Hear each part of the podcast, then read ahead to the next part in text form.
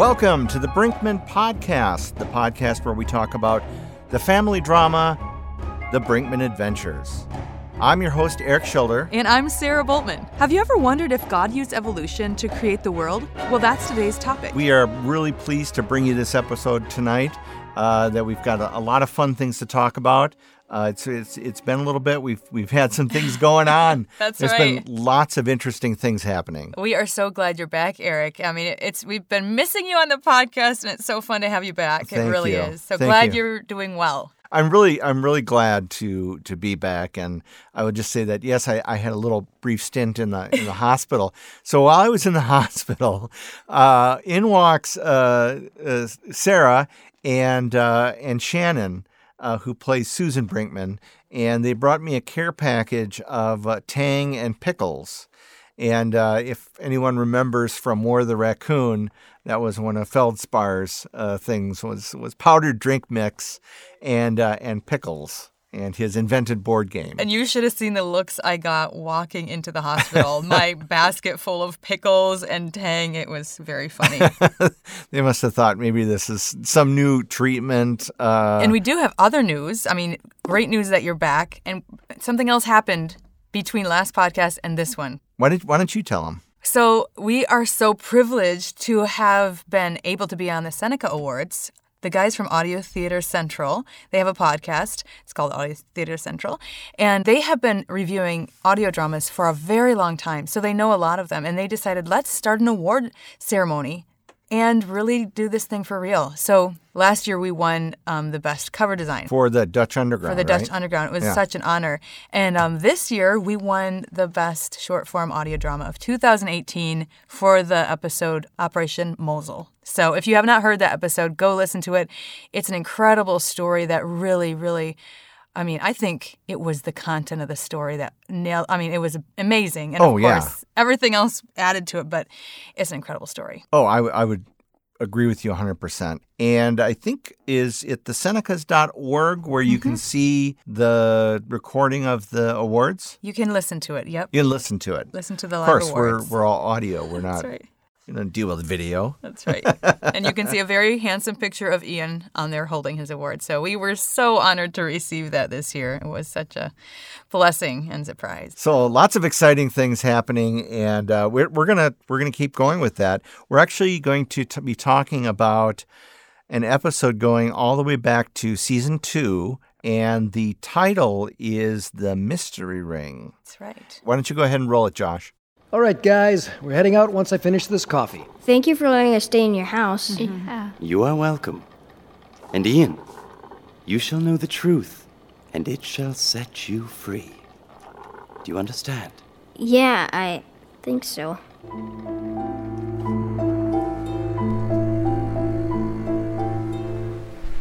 Ian, why aren't you in the water? Look at those waves. Is something bothering you, son? This. Where'd you get that ring? Let me see it. It's gold. I found it under the tire swing. I was gonna surprise you and buy the curriculum because the ring was worth so much. What? See, I listed it on eBay, only now I think I know who owns it. Huh? But then it closed and I know how much Mom loves her ring, and then Johnny Benty and Billy Graham. What? It, it's Billy Graham's ring? No, not Billy Graham, Johnny Benty. And I think he lives right here in Galveston. Oh.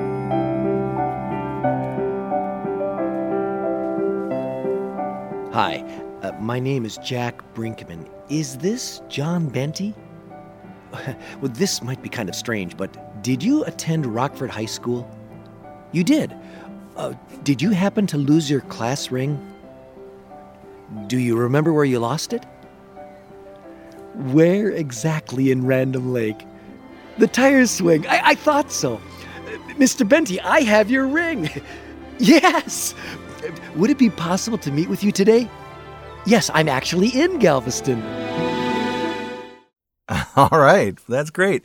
Um, having just listened to it again, I now I want to keep hearing the rest of the story. But so basically, the finding of this ring leads off on an epic adventure uh, that goes all, all the way down uh, to Mexico, I believe. Um, in, Yeah, in well- the end, It's an incredible journey that these guys are on. They're starting to go to Belize in this bus, and then Ian finds this ring. Right. So the the finding of the ring sparks off all these these kinds of things, which apparently tends to happen. Uh, but however far fetched that may sound, it's actually based on a true event. That's right. And uh, we are fortunate enough to have with us here the person to whom the events happened uh, a little bit different, but it's still uh, an amazing story. And this person should be known to you, Sarah.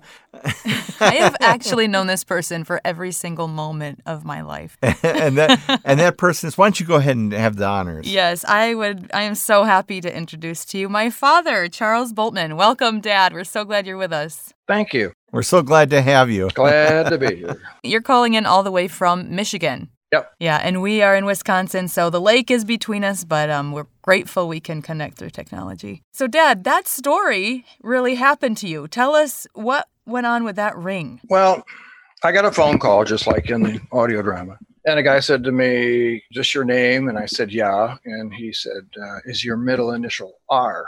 And I said, Yeah. Why? And he said, Did you go to Christian high school? And I said, Yeah, I did. And then he said, um, Did you lose your class ring? And I said, Yeah, I did. And uh, he said, Where did you lose it? And I said, Green Lake. And like in the podcast, where? And uh, I said, Well, I was diving off from a raft and I went under the water and came up and had no ring and that was the end of it. He said how long ago did you lose it? I said well as a matter of fact this summer it's 50 years. Wow. so he said i found it and uh, you can have it. I don't want any money for it but uh, i'd like you to come and pick it up. Um, and i said well you want to just send it to me? It'd be easier. He said no. He says i do this for fun and i i just like kind of like the people uh, whose stuff I find, I like to meet those people and, and give it to them. You didn't think it was a creepy setup, did you? No, I didn't because he knew too much, you know. And how far away was he, or were you living in proximity to him at the time? Well, yeah, he lives on the south end of Grand Rapids, and Okay. I'm on the north end. So Okay, so it wasn't it wasn't like you were traveling across the country to. no, to- not to Galveston, none of that. That's I think. I met him at his shop. He Okay. he had he'd said some kind of a, uh tooling shop or Okay. something. And so I went in there. We went up to his office, and he showed me a bunch of other stuff that he had found, and uh, talked about how cool it was to find stuff with his underwater metal detector. And then he he gave me the ring, and we talked a little while, and he turned out to be a Christian guy and a, a really uh, friendly guy. So it was a fun fun meeting. Yeah, and I think it's interesting because you were at an interesting time in your life and the ministry that you were actually doing, and um, this meeting led to something. Well, he told me that, um, that he was a Sunday school teacher for the adult Sunday school, and he was teaching a class on uh, parenting. And I had mentioned to him that I had a bunch of kids and that uh, we had developed a series of things on parenting if he was interested. And he said, Well, let's talk about it. So we did. And pretty soon we found ourselves um, teaching that class for probably 10, 12 Sundays. Wow. And then when that got done, um, I mentioned to him that I also taught on creation. And so we discussed that. And pretty soon they had me set up with their youth group. And uh, that met, I think, just after church. So we started out with a pretty small group of youth group. And by the time it was done, uh, the church was pretty much half full after we got done with about eight or 10 of these different presentations. So it's kind of a fun thing to do, and it, it gave us an opportunity to to teach the truth about Genesis in that church. So it was a cool thing that came about because I lost a ring. and at the time you lost the ring, you were probably uh, not particularly happy. No, And but then all these years later, it was like almost like a seed in the ground that finally that finally grew yeah, and and turned into this opportunity for you to uh, not only lead the class about parenting, uh, but also to teach the youth about creation. And are you still teaching the classes, or what? What are you doing now with this particular ministry? a number of us started a creation fellowship here in uh, Western Michigan, and they needed somebody to make presentations. So once a month, I present there, and uh, I also am doing a church conference coming up this uh, next weekend. And so I'll be doing looks like six different sessions on how Genesis is really true, and you shouldn't give your Bible up um, because of science. And I don't know if you mentioned it, but I, I spent 40 years in a public school teaching earth science and biology and chemistry and things like that. Yeah. And know, I understand from Sarah that creation plays a big part in sort of your own personal journey. Mm-hmm. Could you talk a little bit about that? Yeah, well, as a kid, I grew up believing the Bible was true from beginning to end. But by the time I got to high school, I had some questions that I didn't have answers to. And they were not addressing them in the Christian high school that I was going to. So when I went to college, I thought, well, I'm going to Christian college. I, I won't have to worry about this. They'll they'll deal with it there. Well, they never did. I don't remember bringing the issue up at all of trying to figure out how we defend creation in the face of evolution. Uh, so I graduated from college um, being a theistic evolutionist because that's basically mm. the stuff that they put out there. And uh, I didn't get any refutation of that from any of the profs. So it was just a matter of, okay, I guess that works. I, and a theistic evolution is, is the idea that uh, God used evolution to get everything here. Right.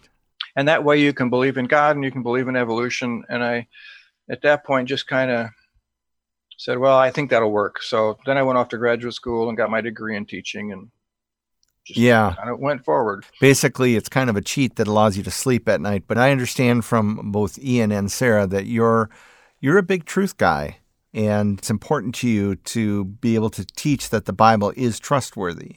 And we, we might get into some specifics about that uh, a little bit later. But uh, go on with your story. Well, I I didn't want to touch the topic. I just, you know, I was raising a family, I was teaching, I was going on field trips with students.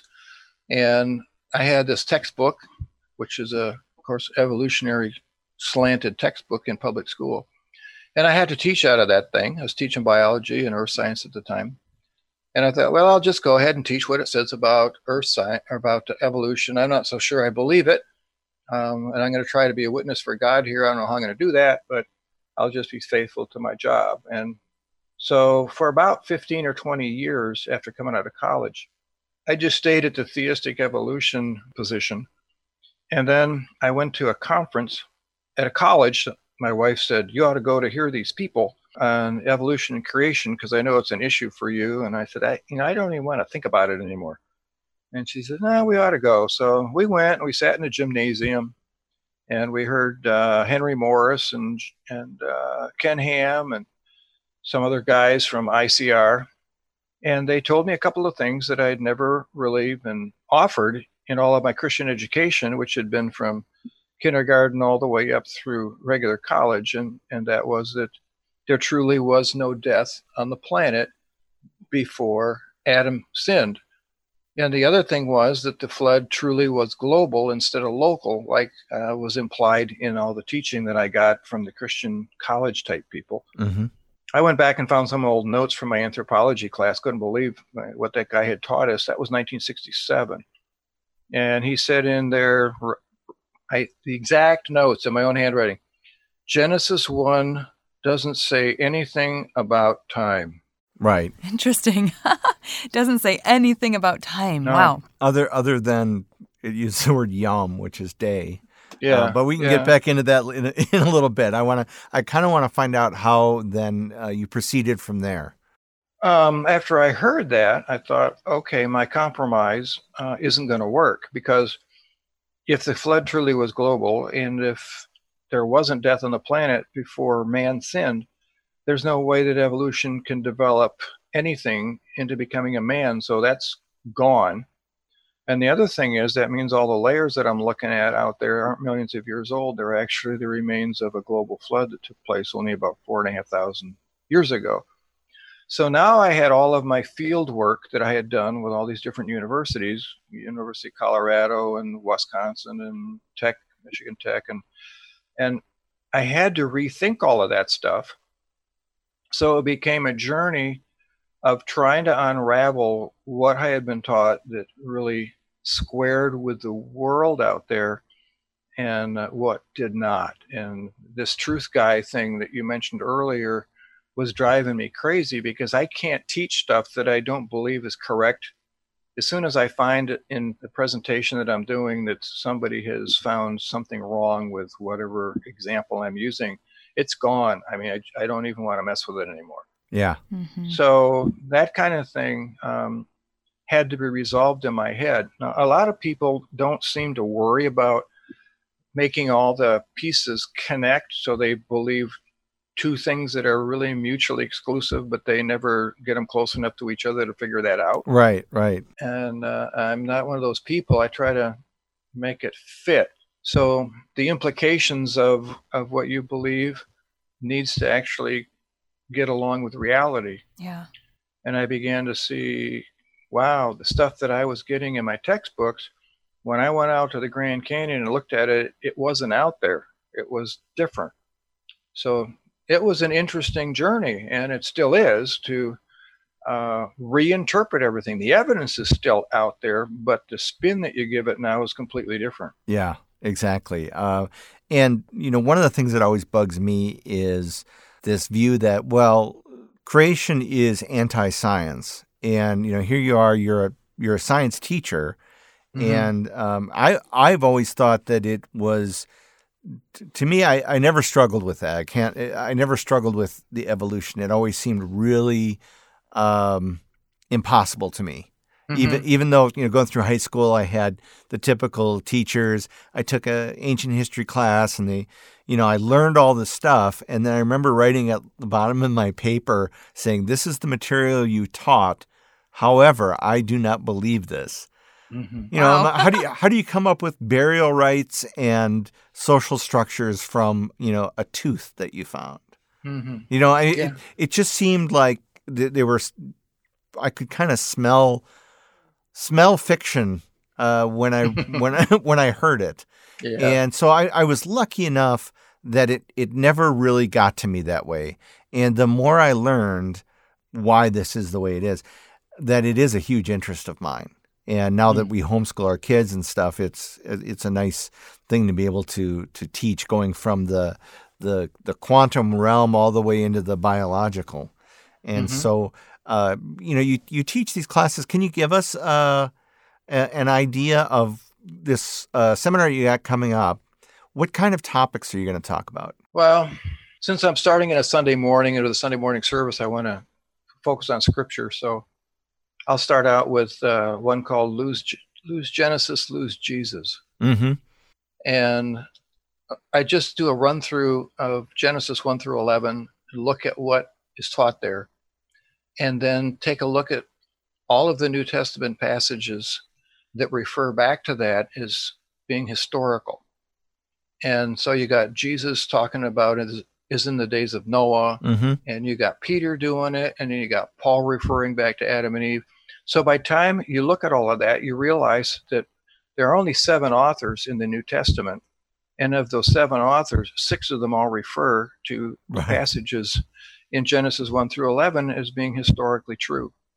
And that being the case, if that stuff back there, Genesis 1 through 11, is not truly history, then the guys in the New Testament are deluded. And if they're deluded, then what they wrote is not credible. Right. And if it's not credible, now you're stuck with uh, Jesus loves me. This I know because for the Bible Yeah. tells me so. And if the Bible's discredited, you don't know Jesus loves you anymore. right. So I have a question, Dad. We don't have much time left for this one, but Mm-hmm. um, when you were going through that season of accepting theistic evolution as the way it maybe probably has to be, what was that doing to your faith? Well, it tabled it. What I did is uh, I just basically compartmentalized said I've got a, a biblical thing where I go do church stuff, and I have my science stuff where I go do that stuff, and I don't try to make them fit. I just go forward and try to do the New Testament. And I went to a church like that. They said we're New Testament believers. We don't have to focus on the Old Testament. So that was cool for me. and uh, so I just I just did that, and I didn't engage it. Like I I said to mom at the time, I don't want to I don't want to drag this up again because it's a big headache. I am just not thinking about it anymore.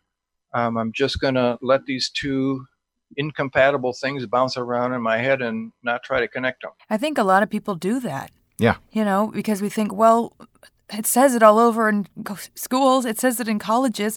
How can we say anything Yeah. different? So I think Yeah. so many people hold those two opposing views and think, well, there's got to be a way they connect. I don't know what the way it is, but I'll just push pause on that thought because I can't go anywhere with it. That's correct. Yeah. The Bible says that people know the truth, but they suppress the truth in unrighteousness.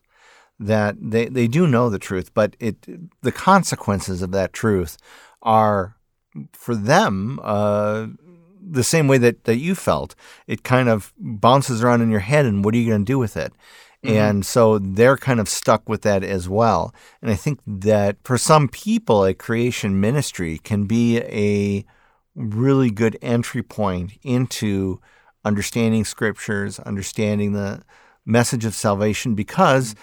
the Old Testament points to Jesus. It's all about Jesus.